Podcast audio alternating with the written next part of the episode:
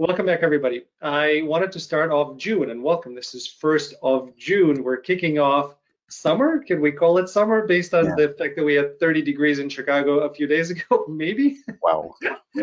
but uh, welcome to the program, Greg Daniel. Greg is a wonderful actor, and I wanted to speak to him about his new project, uh, his new movie that's coming out, and I want to talk diversity because I'm a white guy. Uh, I, am the open-minded uh, guy that always wanted to work with everybody else, but sometimes you get that opportunity, sometimes you don't.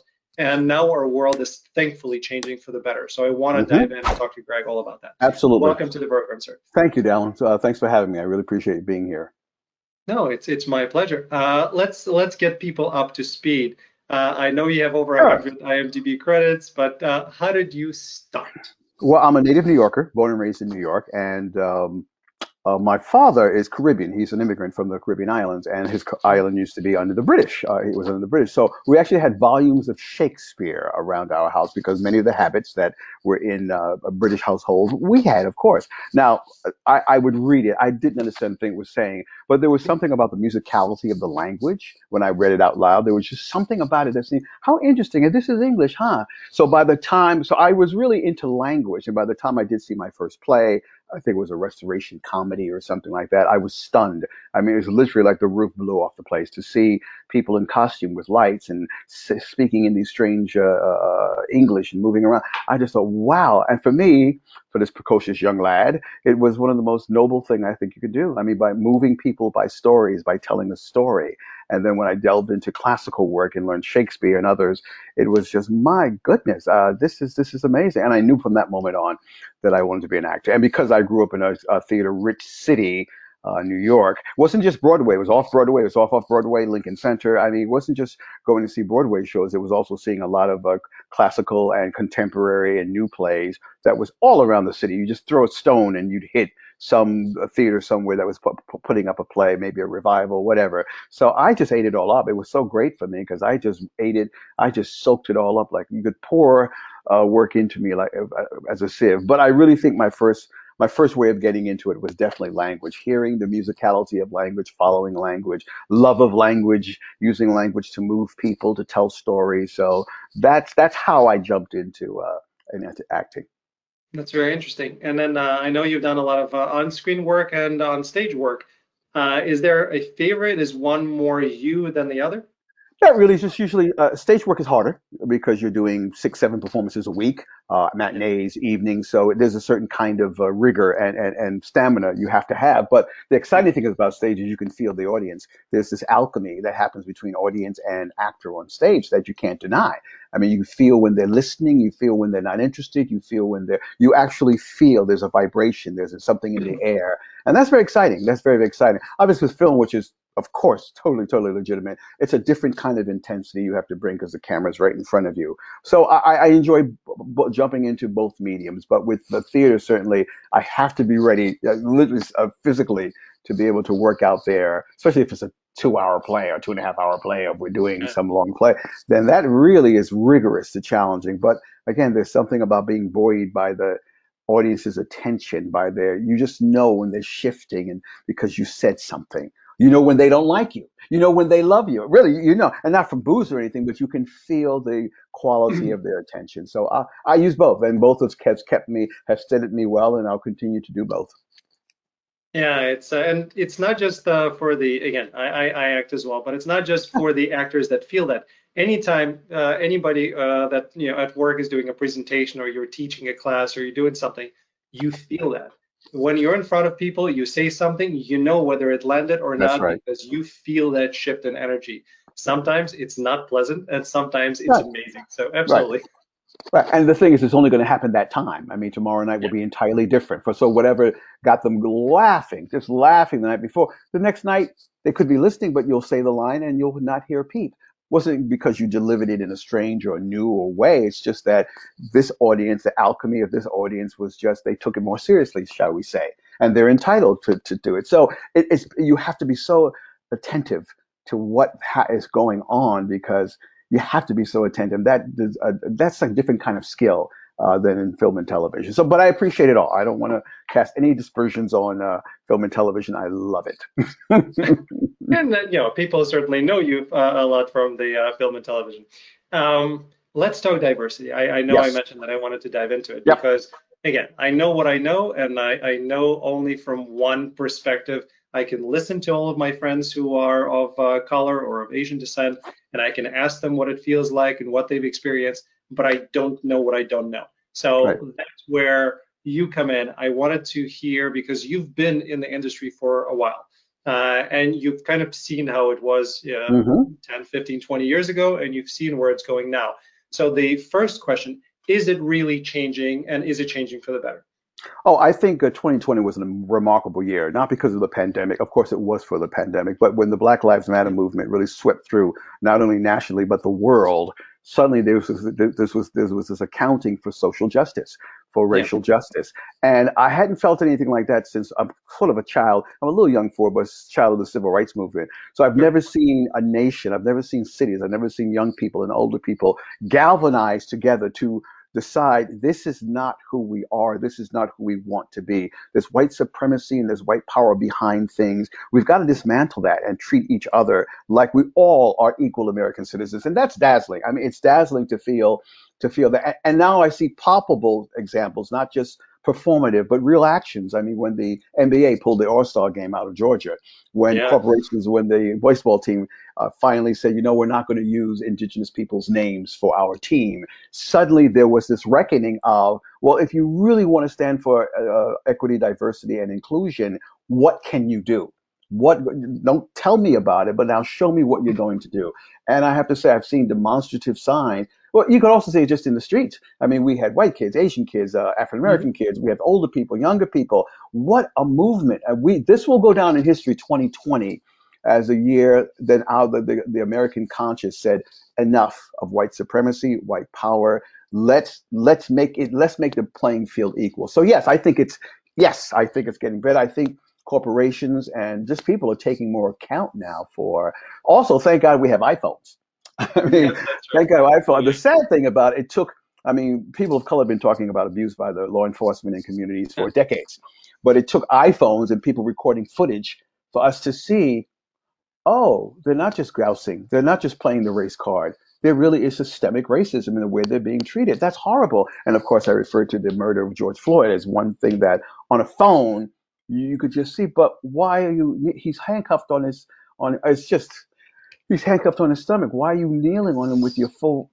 I'm sure everyone was moved. Everyone saw that and went, this is not some sort of media bite thing or staged. And we saw a man die in front of us on national television.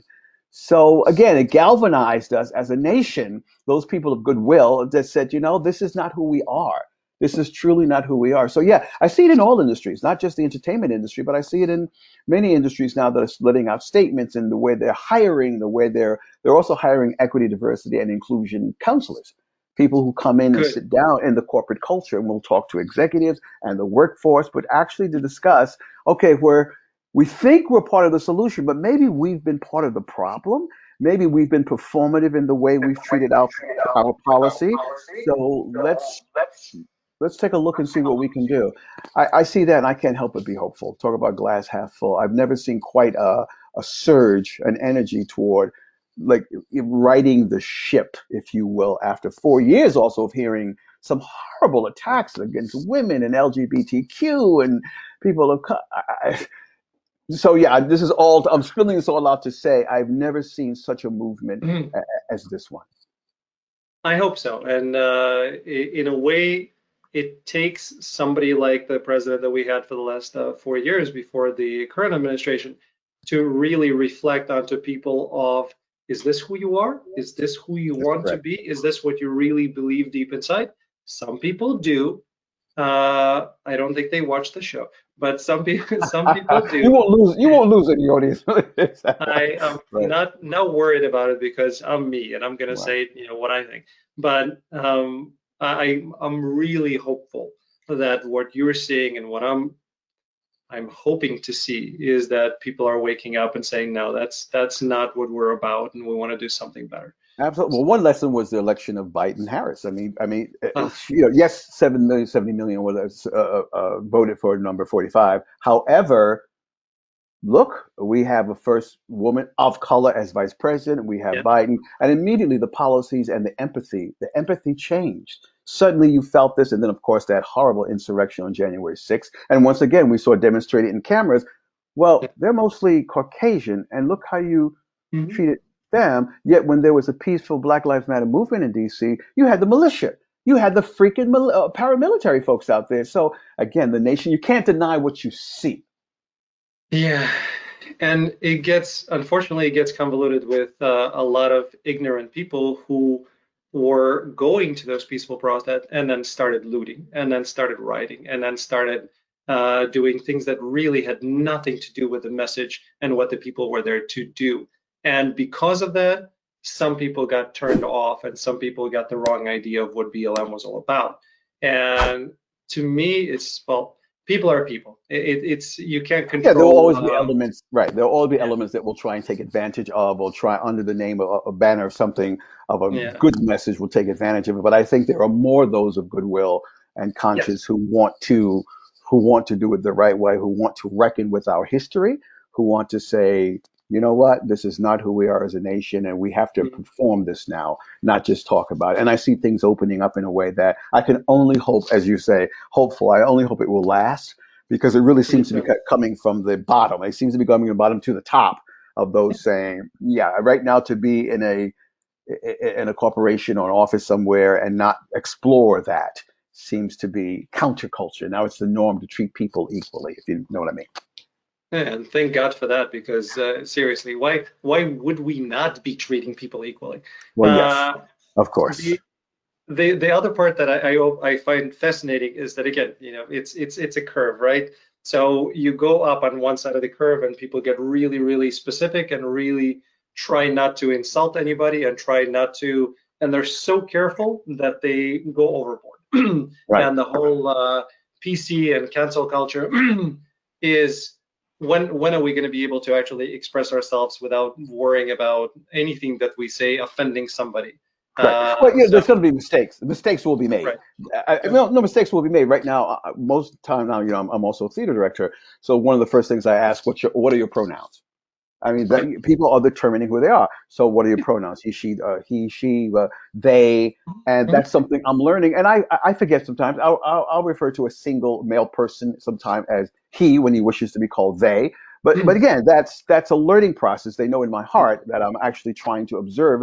Uh, I'm trying to observe your choices as you want to be defined. And so there's going to be a little bit mistakes, and there're going to be some sort of awkward moments. But you know, i i in some ways, got to right the ship for those who have been uh, undermined and have been discriminated against and have been patronized. Yes, I think you can you can probably uh, uh, veer a little bit too far that way, but let's look at the given circumstances. It comes from decades of pe- treating people less than who they are and, and who they want to be, as treating them as second class citizen. No one wants to be treated in this country as a second class citizen. Nobody.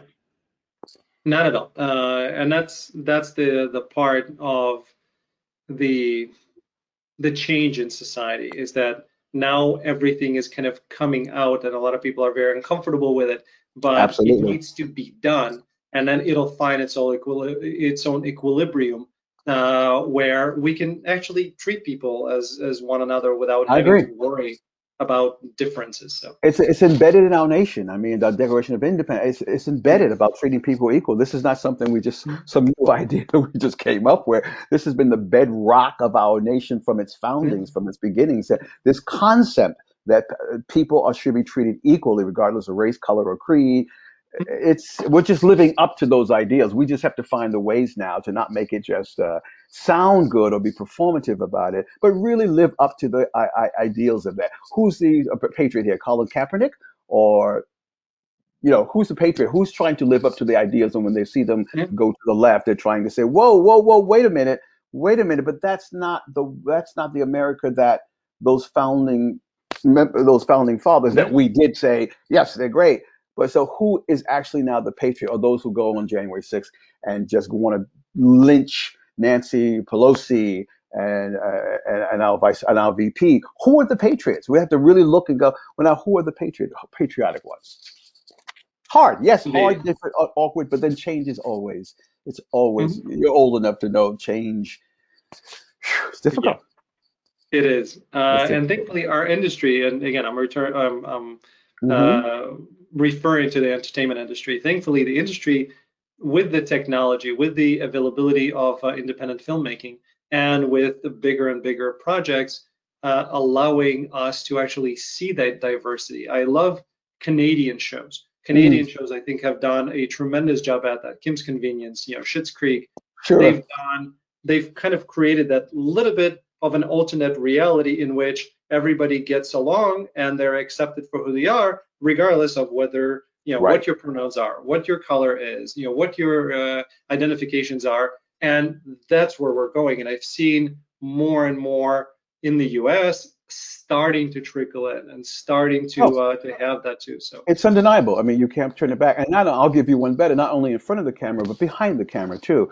I currently work yeah. on a show on HBO, uh, Insecure, and I tell you, the, uh, the, the amount of BIPOC individuals who are doing every department of what it takes to make a television series, it's just refreshing for me to see because because of my long history in television, usually there are white males who are directing the show, or white males who are scripting the shows, or white males who are in the DP in the camera department. Usually, so now I'm seeing women, BIPOC and otherwise, in positions where I haven't seen in 20 years this many uh, uh gender women or LGBTQ or people of color in these positions that aren't in front of the camera, but actually are decision making positions behind the camera. That for me, seeing the industry move that way, having a female DP or mm. uh, uh, come up to me and say, okay, I want you to do that's like, wow, I don't see this very much. Mm. This is refreshing.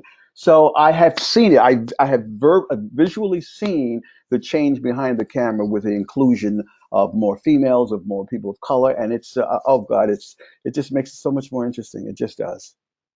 It does, and again, I've seen it uh, before because I do a lot of independent films. So student films, independent films, you see that all the time. But I'm glad that these uh, uh, kids are graduating and they're getting jobs and they're continuing on that trajectory. It, That's does right. it make That's our right. world more interesting to see it through the eyes of the people who have actually experienced things as opposed to somebody who's just writing about it? Absolutely, absolutely. It, we learn. We found we learn more from people who are not like us. I mean, we do learn a lot, and and there's some yeah. just some basic human skills that we learn in terms of listening, in terms of empathy, in terms of understanding. They're just human skills that we learn when we treat other people. First, that they're there, that they are actually there to have a conversation with and we'll find we again not to be cliche, but we probably have more in common than we have uh, different. We'll, we'll probably discover your parents, my parents, my grandparents, or where this came from. Well, this, you'll probably find that we have more in common than we have different from each other, and that is that's a revelation that will prevent us from misunderstanding each other or giving into some sort of stereotypical behavior because we know, oh, I spoke with Alan. Yeah, he's uh, oh yeah, he's all for, yeah, we speak all the time. We're talking about his his, his uh, daughter's getting ready to go to college. Mine just graduated college, so he's looking the price of tuition. I mean, look, we're two fathers who are having a discussion about right. our kids. Yeah. It's the same thing, right? I can give him advice, he'll give me advice. So I think that's a that's a much more advanced and beautiful world and much more interesting. Uh, again, I I grew up in the former Soviet Union, so I came here uh, into the United States at the age of 14. There were no black people in the Soviet Union. Uh, the only black uh, people that we've ever seen were people who from Ethiopia or somewhere right. Uh, in the other African countries that went to the universities, and we were completely mesmerized by seeing something different from ours. Yeah. So, and then I come to the U.S. and it's so diverse. To me, this is the cool part I never understood why I would treat somebody different because of what their color is. Sure. really? Sure. And so sure. I know I'm not the the prototypical kind of uh, uh, person growing up here in in a very cocoon environment, not knowing anybody and being afraid of it. So I know I'm a little different. I'm also Jewish, so I've experienced discrimination and being treated as a anti-Semitism. Absolutely. You know, so I, don't I think that they don't. Right. If they don't discriminate against, if they discriminate against LGBTQ oh, and people of color, then, buddy, you're not too far behind. Sure, and anti-Semitism is on the rise as well. We've seen these incidences in New York and here in Los Angeles. So again, we all have the stake in the society that we get to practice our religion, raise our kids, live at places we want to live. Uh, we're, we're all striving for that, and it's about time that we did have an honest and true conversations, as painful as it is, about what will it take on the road to resolving these conflicts that, that are in, that seem to be embedded in our society. Yeah, and that's that's one of the reasons why uh, I loved, and I had uh, Jonathan Adams on the show as well. But I love Last Man Standing. It's one of my favorite yeah. shows because they didn't shy away from it. You know, you had Tim Allen and Jonathan Adams really just open up and have a conversation and laugh yeah. about it and see that yeah, it doesn't matter. We're all really the same, and we can joke about it, and we can be uh, friends. So that's where I want this world to continue. Yeah, it only festers when you don't talk about it. That's the thing is, if you don't talk about it, it actually just festers and becomes more of a thing. If it's a, it's like that white elephant, part in the pun, but it's like a white elephant in the room. Nobody, the elephant is there. It seems to take up a lot of space. We're sort of putting yeah. dinner utensils on it. We're dressing it up, but no one's saying, why is there a white elephant in the middle of our freaking living room? Yeah. I, I don't get that. Well, you know, then what are we doing? That if we're not going to talk about it, it's just going to fester and there'll be this group kind of denial. And it's, and it's been hard. Again, it's difficult because these things have taken hundreds of years, racial prejudice, systemic uh, bigotry. However, if, if, we don't start now as a society, when are we going to start? And I, I can gladly say we seem to be leaning that way now. I am I'm very glad to hear it, and I'm glad to hear that you're seeing it in reality. That's the more important part. Absolutely. Uh, yeah, we have a few more minutes before you sure. need to run. So I wanted to touch upon your new film, Seventh and Union. What yes. can you tell us about it? We open tomorrow night the uh, LA Latino International Film Festival. Uh, we open tomorrow night. It's a beautiful film. Talk about people of different uh, races or certain ethnicities. It's about a Mexican boxer, an ex-Mexican boxer who's tried to come over to the United States with his family, start a new life, and this very disgruntled African American man who's estranged from his family, his daughter, and somehow, I mean, different generations, brown and black, but somehow come together and find each other sort of this will to go on and try one more time. Totally, totally disparate backgrounds, Mexican boxer, African American gentleman, uh, older, coming together and finding something in each other that says, you know, I believe in you. I, I don't care what anybody says. I believe in you, and I think you can take another shot. I think you should take another shot at life, another shot at, at, at achieving your dreams. So it's it's just from that point of view. The boxing scenes are great. it's about the boxing scenes, but that's really just a backdrop to the uh, uh, relationship that grows between these two men. No, that's that sounds like a beautiful movie. Best of luck with the uh, release. We're going to post some links right below the video, so please go Thank check you. that out. Yes. Um, no, that's great. Thank you so much, Greg. It's been a uh, pleasure. I feel like yeah. we just had a sat in the living room and had a little conversation, Alan. I really appreciate your uh, your candor. I, I do appreciate it. Oh, listen, that's that's really what the show is about. There's no 20 questions here. It's just a conversation with interesting people. So yeah, and you reveal uh, so much more that way. There's so much more revealing that way. Right. Yeah. So uh, thanks everybody for tuning in. Good luck with your child too, and, and the colleges that you're yeah. seeking. It does work out. I just want to tell you, I'm on the other side now because mine gra- just graduated last week. Alan, it does work out. It does work out. yeah, I, I probably will have another another show just talking to people about the college education and the whole system and how expensive it is. That is a topic for another day. Oh, but thank you. Listen, how many hours do you have? We can talk. No. Uh, absolutely. Thanks, Greg. I really appreciate it. Thank uh, you. And to you. thanks to God everybody. Bless.